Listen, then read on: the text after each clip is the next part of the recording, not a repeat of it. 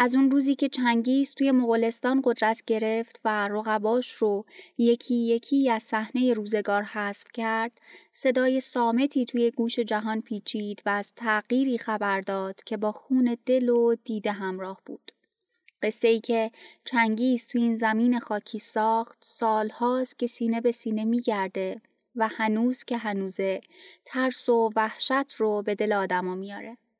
قرنها گذشته ولی ما به راحتی می‌تونیم صدای سواران مغول رو تصور کنیم که از شرق شرق خیلی دور دارن به ما میتازن و از تن آدم ها سر و از سرهاشون کلاه خود جدا می‌کنن و حتی به چهار پایان هم رحمی ندارن.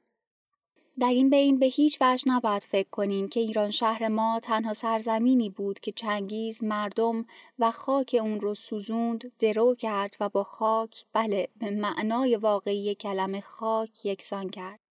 چنگیز بعد از یه مدت از ایران ما رفت اما یادگار و وراس خودش رو به جا گذاشت. وراس چنگیز که درست مثل آب و هوای مغولستان آدمهایی سراسر خشم و تندی بودن راهشون رو به سرزمینی باز کردن که شاید خیلی از ماها نمی‌دونستیم سوم اسب هیچ مغولی به اون منطقه رسیده باشه. بله آتیش مغول دامن سرزمینی که امروز بهش روسیه میگیم رو هم گرفت.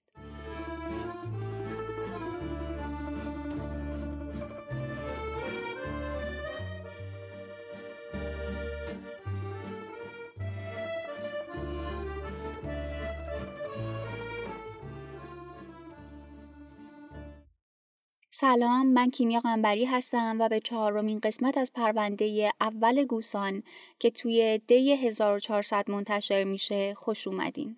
تو این پادکست ما تو هر پرونده سراغ گوشه ای از تاریخ میریم و این پرونده درباره تاریخ روسی است. خوشحال میشم با هم همراه باشین و گوسان رو به دوست آشنا معرفی کنید. توی قسمت قبل درباره شاهزاده نشین های روسیه کهن صحبت کردیم و ضعف تدریجی این سرزمین رو با هم دیدیم و دلایل این ضعف رو هم با هم مرور کردیم. حالا دیگه می‌دونیم روسیه تو این زمانی که داریم راجبش حرف می‌زنیم عملا رو یک خط باریک داره راه میره و هر لحظه امکان داره سقوط کنه و نتونه خودش رو به آینده تاریخ برسونه. احتمالا از روی دقایق اولیه پادکست حد زدید که این قسمت بالاخره قراره به اون فصل سرد و تاریکی که بعدش رو داده بودن برسیم. فصلی که مغلها به روسیه حمله می‌کنن و اونجا موندگار میشن. فصلی که با گذشت این همه سال همچنان روزها خوش ندارن راجبش حرفی بزنن. تو اون دوره روزها که هرگز با مغلها برخوردی نداشتن به هیچ وجه تصور نمی‌کردن سرزمینشون روزی به دست اردوی زرین یا بهتر بگم جانشین های چنگیزخان مغل بیفته. از اون روز تا به حال صدها ساله که روزها سعی دارن این لکه ننگ رو از تاریخشون حذف کنن یا حداقل گوشه های مختلف این اتفاق رو تاریک نگه دارن تا چشم کسی نبینتشون. اما چیزی که باید در نظر داشته باشیم اینه که حضور مغولها توی روسیه با حضورشون توی ایران یه مقدار متفاوته. این تفاوت رو می‌تونیم تو جنبه های مختلفی ببینیم. اولین برخورد روسها با مغولها رو میشه به سال 1223 میلادی مربوط دونست. تا قبل از اون همونطور که گفتیم روسها از وجود مغولها خبری نداشتن. توی کتابی که من درباره اردوی زرین خوندم میگه که روزها پیش از این هرگز چنین مردمی را ندیده بودند اما میپنداشتند که این سنخ از مردم را می‌شناسند. در ادامه هم یه سالنامه نگار کیفی نوشته که هیچ کس نمی‌دانست آنها که هستند یا از کجا میآیند یا زبانشان چیست و به چه قبیله ای تعلق دارند یا اصلا به چه دینی ایمان دارند. برخی می‌گویند تاتارند و توی ادامه کتاب اسم چند تا قوم دیگر رو هم میاره که در واقع هیچ کدوم از اونها مغول نیستند بیشتر ترکن. حالا که این هم از چنگیز اسم بردم اینم بگم بدونیم که خود چنگیز شخصا به روسیه حمله نکرد. یعنی عمرش قد نداد و بعدا پسر و نوش تونستن خودشونو به روسیه برسونن. ماجرا از این قراره که بعد از اینکه مغولها شمال ایران رو گرفتن راهی منطقه قفقاز شدن. حالا قفقاز کجاست؟ منطقه قفقاز الان کشورهای آذربایجان، ارمنستان و گرجستان و یه قسمتی از روسیه رو در بر می‌گیره. مغول ها هم از همین منطقه سعی کردن وارد روسیه بشن. خلاصه این گروه ایران رو رد کردن و به قفقاز جنوبی رسیدن و اونجا با ارامنه و گرجی ها روبرو شدن. گرجی ها و ارامنه به شدت جلوی مغول ها ایستادگی کردند اما با این حال وراس چنگیز تونستن راه رو ادامه بدن و به قفقاز شمالی برسن و دمار از روزگار ترک های قبچاق در بیارن و به مرزهای روسیه نزدیک و نزدیکتر بشن. اگه یادتون باشه قسمت قبلی اسم قبچاق ها رو اوورده بودم. اینها ترکای کوشنشینی بودند که تا آوازه ضعف روسیه کیفی میپیچید حمله می‌کردند و روزها هم اکثرا به فکر این بودند که دست قبچاق ها رو کوتاه کنند. اما حالا که مغول ها حمله کردن اوضاع هم یه مقدار فرق کرده. این زمان وقت اتحاد و زمان اینه که کاتیان خان خان قبچاق ها از شاهزاده های روس کمک بخواد که خواست. شاهزادای روس هم دست کاتیان خان رو پس نزدن اما مسئله ای که وجود داره اینه که اونا تمام نیروهای خودشون رو در اختیار کاتیان نذاشتن. دقیق ترش این میشه که کلا شاهزادای روس در این باره با همدیگه اتحادی نداشتن. در مجموع فکر می کنم اگه تو دوران حمله مغول اتحاد بین حکومت ها شکل می گرفت تاریخ طور دیگه ای رقم می خورد. مثلا تصور کنید اگه سلطان خارزمشاه با خلیفه بغداد متحد می شد و جلوی مغول می ایستاد. خب چقدر شانس ایران و در کل جهان اسلام در مقابل مغول ها می رفت بالا.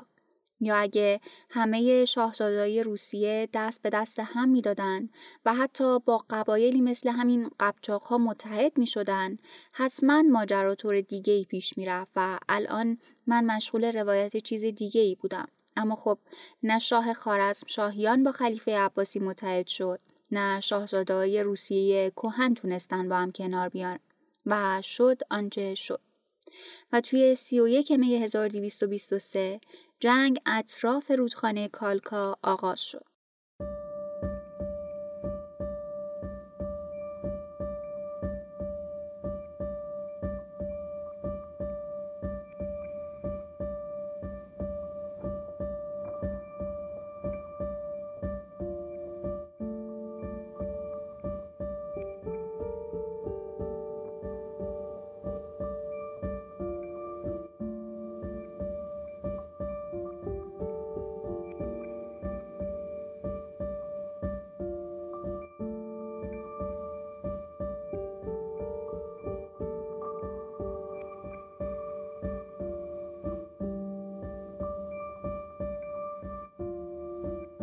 نبرد بین مغول ها در برابر روس ها و ترک های قبچاق همونطور که انتظار میره سخت پیش رفت. جنگ به رسم تمام جنگ های دیگه خونین بود و مغول ها هم انگار که قصد شکست خوردن نداشتن دوباره از این نبرد هم پیروز بیرون اومدن. میگن که از بین اون همه سرباز و شاهزاده روس تنها یک دهمشون تونستن عقب برگردن و باقی همه کشته و تکه پاره شدن و راه رودخونه دنیپر برای مغلها باز شد. طولی نکشید که مغلها روسیه رو هم به تمام فتوحات خودشون زمینه کردند. حالا کمتر جایی توی آسیا باقی مونده بود که زیر سلطه فرزندان چنگیز نباشه و روسیه هم از این ماجرا مستثنا نبود. مغول هایی که به روسیه رفتن از نسل جوچی یکی از چهار پسر چنگیز بودن و اردوی زرین یا آلتین اردو اصطلاحاً به حکومتی گفته میشه که فرزندان جوچی توی روسیه بپا کردن. مرزهای این حکومت در طول زمان جابجا می شدن اما در کل میشه گفت قفقاز شمالی، سیبری تا اورال، بلگا، کریمه و بلغارستان دست اردوی زرین بود و به طور خیلی خاص تو بخش اروپایی روسیه مغلها تونستن کیف رو بعد از دو ماه محاصره مسکو رو بعد از دو روز محاصره و بعد سوزدال، شهر ولادیمر و خیلی جاهای دیگر رو بگیرن و قتل عام برا بندازن. اما به روسیه بسنده نکردند. اونا قارت کنان تا لهستان و مجارستان رفتن و حتی تونستن تا نزدیکی های وین هم خودشونو برسونن. اما خب اینجا اروپا شانس آورد و اکتای از دنیا رفت و نیروهاش مجبور شدن که به عقب برگردن. از این تاریخ یعنی از سال 1241 تا یک قرن بعد روسیه دائما مورد تهاجم نیروهای مغول قرار می گرفت و به هر نحوی که مسلما بدترین نحو هم بوده قتل و قارت می شد. گویا روزها توی ادبیات محلیشون یه شوخی هم در این باره دارن که میگه هر کس پول نداره مغول طفلش رو با خودش می‌بره. هر کس بچه نداره مغول زنش رو می‌بره. هر کس هم که زن نداره خودش رو. بالاخره مغول برده می‌خواد. حالا سوال اینجاست که تو تمام این لشکرکشی ها و کشت و کشتارها کی فرمانده سپاه بود یادتونه گفتیم چنگیز یه پسر به نام جوچی داشت تو تمام این لشکرکشی ها به سمت روسیه و اروپا پسر جوچی به نام باتو از طرف اکتای جانشین چنگیز فرمانده جنگ شده بود و تمام سرزمینه غربی بعد جوچی قرار بود که به ایشون برسه. پس خیلی طبیعیه که می‌بینیم با تو در تمام این مدت با قدرت شمشیر می‌زده و توی روسیه پیش می‌رفته. حالا بماند که این وسط بین پسرها و نوای چنگیز هم دعوا زیاد بود و هر کدوم از اینها تا فرصتی پیدا می‌کردن از زدن تنها یه لگت به همدیگه گرفته تا راه انداختن جنگ دریغ نمی‌کردن. برگردیم سراغ باتو. زمانی که اکتای از دنیا رفت و خیلی از مغلها هر جا که بودن سعی کردن خودشون رو برای انجام تشریفات و معلوم شدن آینده امپراتوری مغل به پایتخت سلطنت برسونن باتو توی همون سرزمینایی که فتح کرده بود موند و شروع کرد به ساختن شهری به نام سارا یا سرای که خیلی زود پایتخت هم شد. سارای تونست ثروت، شکوه و زیبایی رو به سمت خودش جلب کنه و با تو هم گویا حاکم با درایتی برای اردوی زرین بوده. به همین ترتیب اردوی زرین کم کم شکل یک حکومت به خودش گرفت و تا سال 1480 یعنی به مدت دو قرن حاکم روسیه بود. این حکومت یعنی اردوی زرین یا همون آلتین اردو تا مدتی وابسته به باقی امپراتوری مغول اداره می شد. اما از یه جایی به بعد عملا مستقل شد و خانهاش به نام خودشون سکه ضرب کردند و قدرت رو به دست گرفتن. چیزی که باید بدونیم اینه که مغولها تمام شهرهای روسیه رو شخصا اداره نکردند. و تو خیلی از شهرها دست نشانده های روس رو باقی گذاشتن. این قضیه فقط جایی مشمول استثنا می شد که اون شهر از اهمیت ویژه‌ای برخوردار بود و خصوصا از نظر اقتصادی آورده زیادی برای اردوی زرین داشت. مثلا خود کیف تنها یه مدت کوتاه تونست توی دست روسها بمونه و بیشتر اوقات به دست مغلها اداره می‌شد. همین هم شد که خیلی از صاحب منصب ها و بزرگای کیف به سمت غرب مهاجرت کردند و باعث قدرت گرفتن سرزمین های غربی شدند. شاید یکی از دلایلی که بعدها قدرت از کیف به مسکو منتقل شد و توی مسکو حکومت به وجود اومد هم همین باشه. خلاصه بعد از مدتی کیف از صحنه قدرت کنار رفت اما آوازه و خاطرش برای مردم باقی موند و از اون به عنوان پایتخت یاد می‌کردن که در اون مردم هرچند کم و محدود اما آزاد بودند و زندگی روی خوشتری داشت. به قول کلونل والتر کیف به راستی که گهواره ملت روس بود. خب تا الان احتمالا این سوال براتون پیش اومده که اسم اردوی زرین از کجا اومده و یعنی چی؟ نظرهای متفاوتی راجع به این اسم وجود داره. مثلا ابن بطوته میگه ریشه این اسم به اعتقاد خود روسها برمیگرده. یعنی چی؟ یعنی زمانی که روسها می‌دیدن چادرها و محل استقرار مغلها زرد یا از صفای زرین درست شده به اردوی اونا می‌گفتن اردوی زرین و اینطوری شده که این اسم به وجود اومده.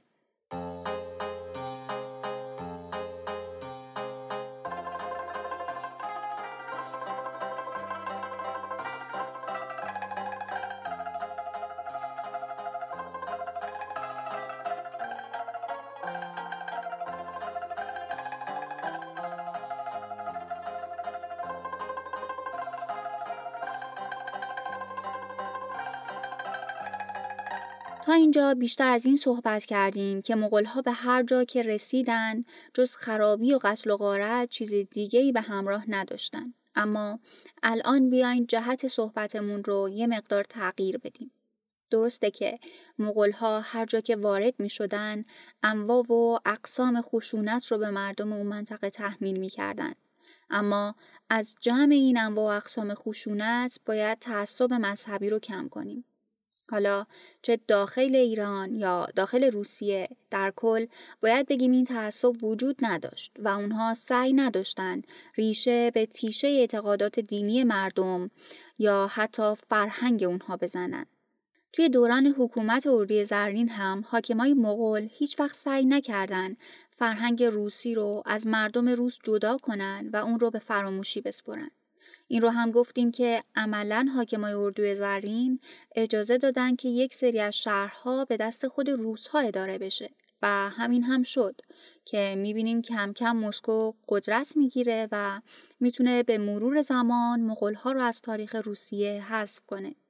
نکته جالبی هم که وجود داره اینه که سالها بعد از تأسیس اردوی زرین تیمور نامی به روسیه حمله می‌کنه و سرای رو با آتیش میکشونه و به حساب خان مغول هم می‌رسه.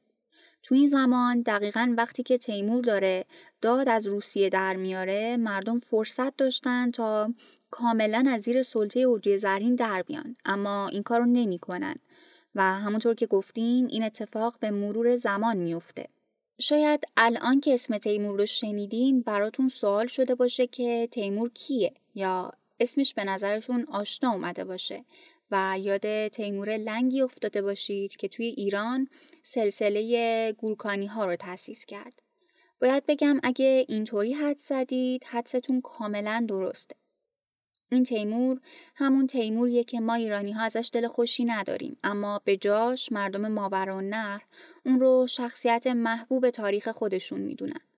حالا اینکه چرا تیمور توی تاریخ عملا تو دو تا شخصیت متفاوت ظاهر شده بمانند؟ بحثش مفصله. اما خیلی خلاصه بگم که این همون تیموریه که سمرقند رو به اوج رسوند. توی شهرهای مختلف ایران کل مناره های مختلفی درست کرد. جانشینای بهلی از خودش باقی گذاشت و به عثمانی لشکر کشید و دمار از روزگار بایزید در آورد و در آخر اون کارش که به مبحث ما مربوط میشه حملش به اردوی زرینه. از اینجاست که ارتباطات اردوی زرین و گورکانی ها شکل می‌گیره. اما این اولین باری نیست که اردوی زرین وارد ارتباط با حکومتی توی ایران میشه. قبل از این هم اردوی زرین روابط متشنجی با حکومت دیگری به نام ایلخانان داشته. سوال اینجاست که ایلخانان که بودند و چه کردند. تا اینجا گفتیم که سرزمین هایی که چنگیز در طی سالهای عمرش به دست آورده بود بعد از مرگ بین چهار پسرش تقسیم شد. بعد از این ماجراست که نوه چنگیز به نام هولاکوخان به ایران میاد تا اسماعیلیان رو از بین ببره. هولاکو وارد ایران میشه قلعه های اسماعیلیه رو فتح می‌کنه به تصرفاتش ادامه میده و وارد بغداد پایتخت خلافت عباسی میشه و خلیفه بغداد رو هم از بین می‌بره. از بین بردن خلافت عباسی اما پایان ماجرا نیست. از این تاریخ به بعد یک دنیا اتفاق دیگه میفته که ربطی به بحث ما ندارن. اما امیدوارم یه روز فرصت بشه تا براتون روایتش کنم. خلاصه روزگار یه طوری میچرخه که هولاکو توی ایران موندگار میشه و سلسله ایلخانان مغول رو تأسیس می‌کنه. یعنی همون سلسله ای که گفتیم با اردوی زرین در ارتباطه اما ارتباطی غیر دوستانه. این ارتباط غیر دوستانه ایلخانان با اردوی زرین جایی جالب میشه که بدونیم اینا در کل رابطه نسبتا خوبی با باقی حکومت ها داشتن. اما با اردوی زرین که حالا هم باشون مرز مشترک داشتن و هم ریشه خانوادگی مشترک داشتن نمی‌تونستن دوستی رو رقم بزنن. چرا؟ در ادامه می‌خوایم به همین سوال جواب بدیم.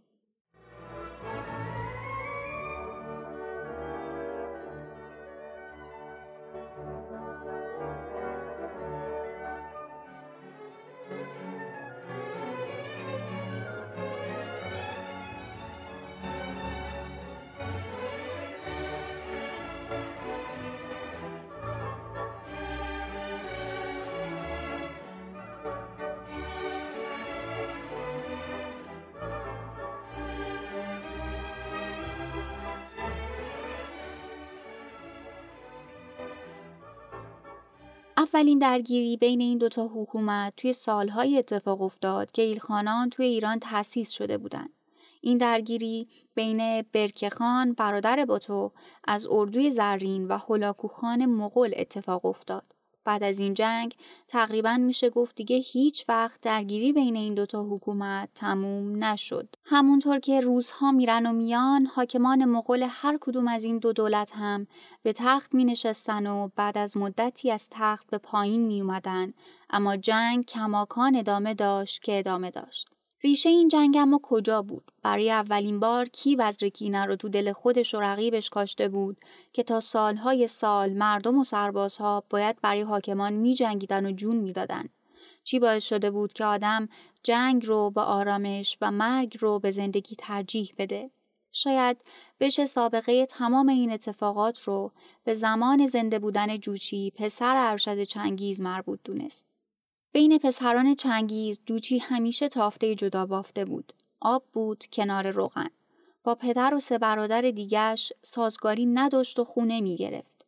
هرچی که میگذشت هم شکاف بین اون و چنگیز بیشتر و بیشتر می‌شد و تا آخرین روزها ادامه داشت. انقدر که چنگیز به جوچی مشکوک شد و به ستا پسر دیگش دستور داد تا ارتشی آماده کنن و به جنگ با جوچی برن.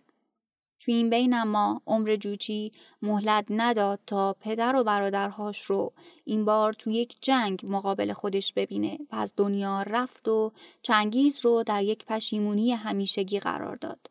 با این حال کینه نسبت به جوچی هنوز در دل برادرهاش وجود داشت. در اصل اونا جوچی رو اصلا برادر خودشون نمی‌دونستن و اونو پسری از قبیله رقیب می‌دیدن. چون که مادر جوچی برای مدتی اسیر این قبیله بوده که چنگیز باهاشون سر جنگ داشته و جوچی زمان کمی بعد از این اتفاق به دنیا آمده.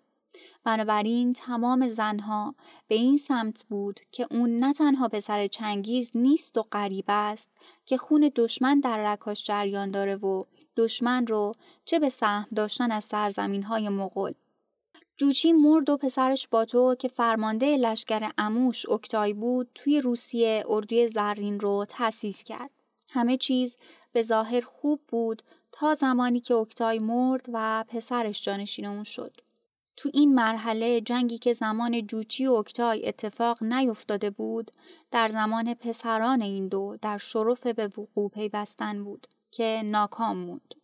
چون پسر اکتای هم توی راه هنوز به محل جنگ نرسیده زمین خاکی رو ترک کرد.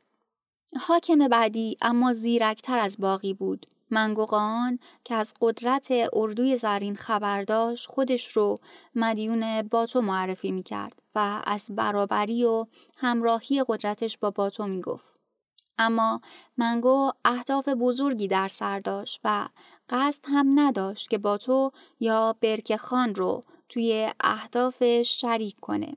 اون می‌خواست به سمت اروپا بره و با تو بر سر راهش بود. همزمان هم می‌دونست که نمی‌تونه از پس اردوی زرین بر بیاد. پس هولاکو برادرش رو به ایران فرستاد تا اون کم کم بعد از گذر از ایران و کشور عراق امروزی به مصر برسه و از مصر راهش رو به اروپا باز کنه. اما خب می‌دونیم که هولاکو توی جنگ عین و جالوت به دست ممالیک مصر متوقف شد و اروپا هیچ وقت سهم فرزندان چنگیز نشد. پس هولاکو توی ایران موند و پایگاه قدرتمندی ایجاد کرد تا حوزه نفوذ اردوی زرین بیشتر از اون چیزی که هست نشه. بعد از اینکه هولاکو ایران و بین النهرین رو به دست آورد، حکمی از طرف منگوقان به دست هولاکو رسید که حاوی فرمان حکومت بر ایران و قفقاز بود و همین مسئله باعث شد که منافع هولاکو و اردوی زرین با هم تداخل پیدا کنه. حواسمون هم باشه که تو این زمان اردوی زرین هنوز مستقل نشده و زیر نظر امپراتوری مغول قرار داره. پس طبیعیه که بعد از مرگ باتو منگوقان وارد زمین میشه و فرصت پیدا می‌کنه تا با انتخاب جانشین توی کار اردوی زرین دخالت کنه. منگو با اینکه می‌دونست بنابر اصل ارشدیت حکومت بعد از باتو باید به برادرش برکه برسه به ترتیب پسر و نوه باتو رو جانشین اون اعلام کرد. اما طولی نکشید که هر دو اینها مردن و در نهایت اردوی زرین بدون حکم تایید منگو به برکه رسید. و همونطور که گفتیم اختلاف برکه خان و هولاکو ادامه داشت و به نسلهای بعدی هم سرایت کرد. همه اینها رو گفتیم اما خودی ندونستن جوچی پدر باتو تنها مسئله ای نبود که منجر به اختلاف ایلخانها و اردوی زرین شد. باتو از افراد ارشد خانواده چنگیز به حساب می اومد و بنابر وصیت شخص چنگیز و سرزمین هایی که بین پسراش تقسیم کرده بود قفقاز، آسیای صغیر و ایران رو حق خودش می‌دونست و تلاش می‌کرد به این حق برسه. در مقابل منگوقان و هولاکو هم سعی می‌کردند تا باتو رو توی روسیه محدود کنند و اجازه ندن که پاش به ایران برسه. برای همینه که گفتیم وقتی منگوقان حکومت ایران و قفقاز رو به هولاکو داد منافع این دوتا گروه با هم تداخل پیدا کرد. در این بین بیشتر از ایران این قفقاز و آذربایجان بود که اختلاف ایلخانها و خانهای اردوی زرین رو بیشتر می‌کرد. اساساً اردوی زرین آذربایجان و اران رو جز ممالک خودش می‌دونست و به مراتع اون منطقه و راه های تجاریش نیاز داشت چون راه های بازرگانی داخل روسیه تنها برای خود این سرزمین اهمیت داشت و برای مغول ها که بحث اقتصادی بیشتر از هر چیزی براشون مهم بود یا بهتر بگم. به تجارت به چشم خون تو رکای مملکت نگاه می‌کردن جوابگو نبودن. پس نتیجتا حضور هولاکو توی قفقاز و اران معنایی جز تجاوز و دست درازی برای خانات اردوی زرین نداشت. با تمام اینها هولاکو تونست قفقاز رو هم بگیره و جانشین های اون هم راهش رو ادامه دادن و حاضر نبودن به هیچ وجه شهر یا روستایی رو به اردوی زرین واگذار کنن و نکردن. اگه بخوام از عوامل دیگه اختلاف بین ایلخانها و اردوی زرین بگم باید به مذهب اشاره کنم. اگه یادتون باشه گفتیم که این مغولها هر بدی که داشتن تعصب مذهبی نداشتن. اما مسئله که وجود داره اینه که آینهای بومی اونها یکی از عواملی بود که باعث اتحاد بین خودشون می‌شد. ولی خب ما می‌بینیم که از یه جایی به بعد هر کدوم از این مغولها راهی یه سرزمین میشن و تغییر دین میدن. یکی مسیحی میشه، یکی اسلام میاره و یکی متوجه بودیسم میشه و به اون گرایش پیدا می‌کنه. عملا می‌تونیم بگیم بعد از یه مدتی اون اشتراکاتی که اینها با سرزمین و فرهنگ اصلیشون داشتن از بین رفت و به دنبال اون اتحاد بینشون هم کمرنگ شد. حالا بماند که ایلخانها خودشون بعد از یه مدتی مسلمون شدن اما تو زمان هولاکو که مسلمون نبودن. با این حال باتو و برکه مسلمون بودن و ارتباط خوبی هم با ممالیک مصر داشتن. همین یکی دیگه از دلایلیه که هولاکو از دست خانات اردوی زرین شاکی بود. یک سری دیگه از ها میگن زمانی که برکه متوجه شد هولاکو خلافت عباسی رو بین برده و تعداد زیادی مسلمون رو کشته بر این شده که به خونخواهی برادران دینیش بلند شه و انتقام بگیره. اما من فکر نمی کنم این آخری دلیل محکم و مناسبی برای تنش بین این دوتا حکومت باشه. ضمن اینکه از یه جایی به بعد هر دوتای این حکومت ها اسلام آورده بودن. پس بحث اختلاف دینی تا حد زیادی کنار میره. فقط میشه این احتمال رو داد که شاید برکه خواسته به جنگ خودش با هولاکو رنگ دینی بده و حمایت جهان اسلام رو جلب کنه.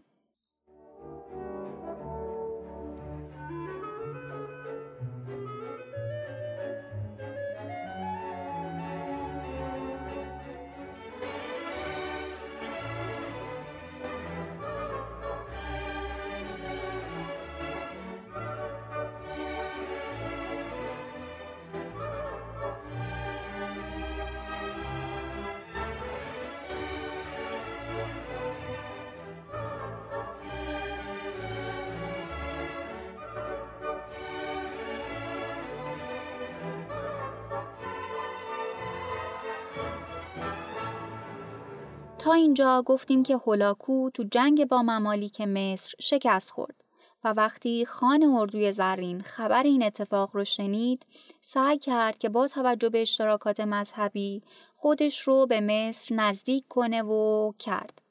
به بیان ساده با دشمن دشمنش وارد دوستی شد. این وسط یک سری ازدواج ها هم اتفاق افتاد که باعث شد رابطه بین ممالیک و اردوی زرین بهتر از قبل بشه. خب این بین کی بیشتر این سود رو از جنگ بین اردوی زرین و ایلخانهای مغول برد؟ معلومه مصر. چرا؟ چون از یه طرف تعدادی از ترکای قبچاق راهی مصر شدن و حاکم مصر می‌تونست از این گروه به عنوان یه مانع، یه دیوار در مقابل سپاه دشمن که همون ایلخانها باشن استفاده کنه. و هم باعث می شد که سر هولاکو و جانشینهاش گرم باشه و نتونه به سوریه و مصر دوباره حمله کنه. ضمن اینکه تجارت و روابط بازرگانی مصر و روسیه تو این زمان به هر دو طرف سود خوبی هم میرسونده. این بین حکومت های دیگه هم بودن که روی روابط ایلخانها و اردوی زرین تأثیر میذاشتن مثل سلاجقه روم و بیزانس اما اهمیتی که ممالیک مصر و شام داشتن رو اینا نداشتن. خب فکر می‌کنم خوب باشه که این اپیزود رو همینجا تموم کنیم. تا اینجا. از این گفتیم که ها چطور به روسیه وارد شدن و اونجا حکومت تشکیل دادن و از روابط خانوادگی و خارجیشون گفتیم. توی قسمت بعد از تیمور و لشکرکشیش به روسیه میگیم. بیشتر وارد جزئیات میشیم و سعی می‌کنیم تمرکزمون رو بذاریم رو خود روسیه تا ببینیم مسکو چطور قدرت رو از دست مغولها خارج می‌کنه.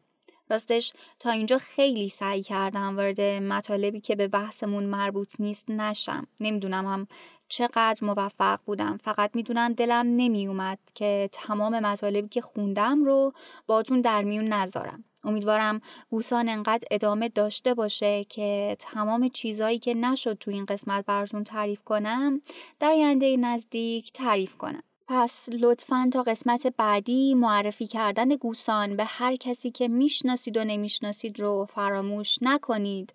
منو در جریان نظراتتون قرار بدین و به اینستاگرام گوسان هم سر بزنین. پس تا ماه بعد فعلا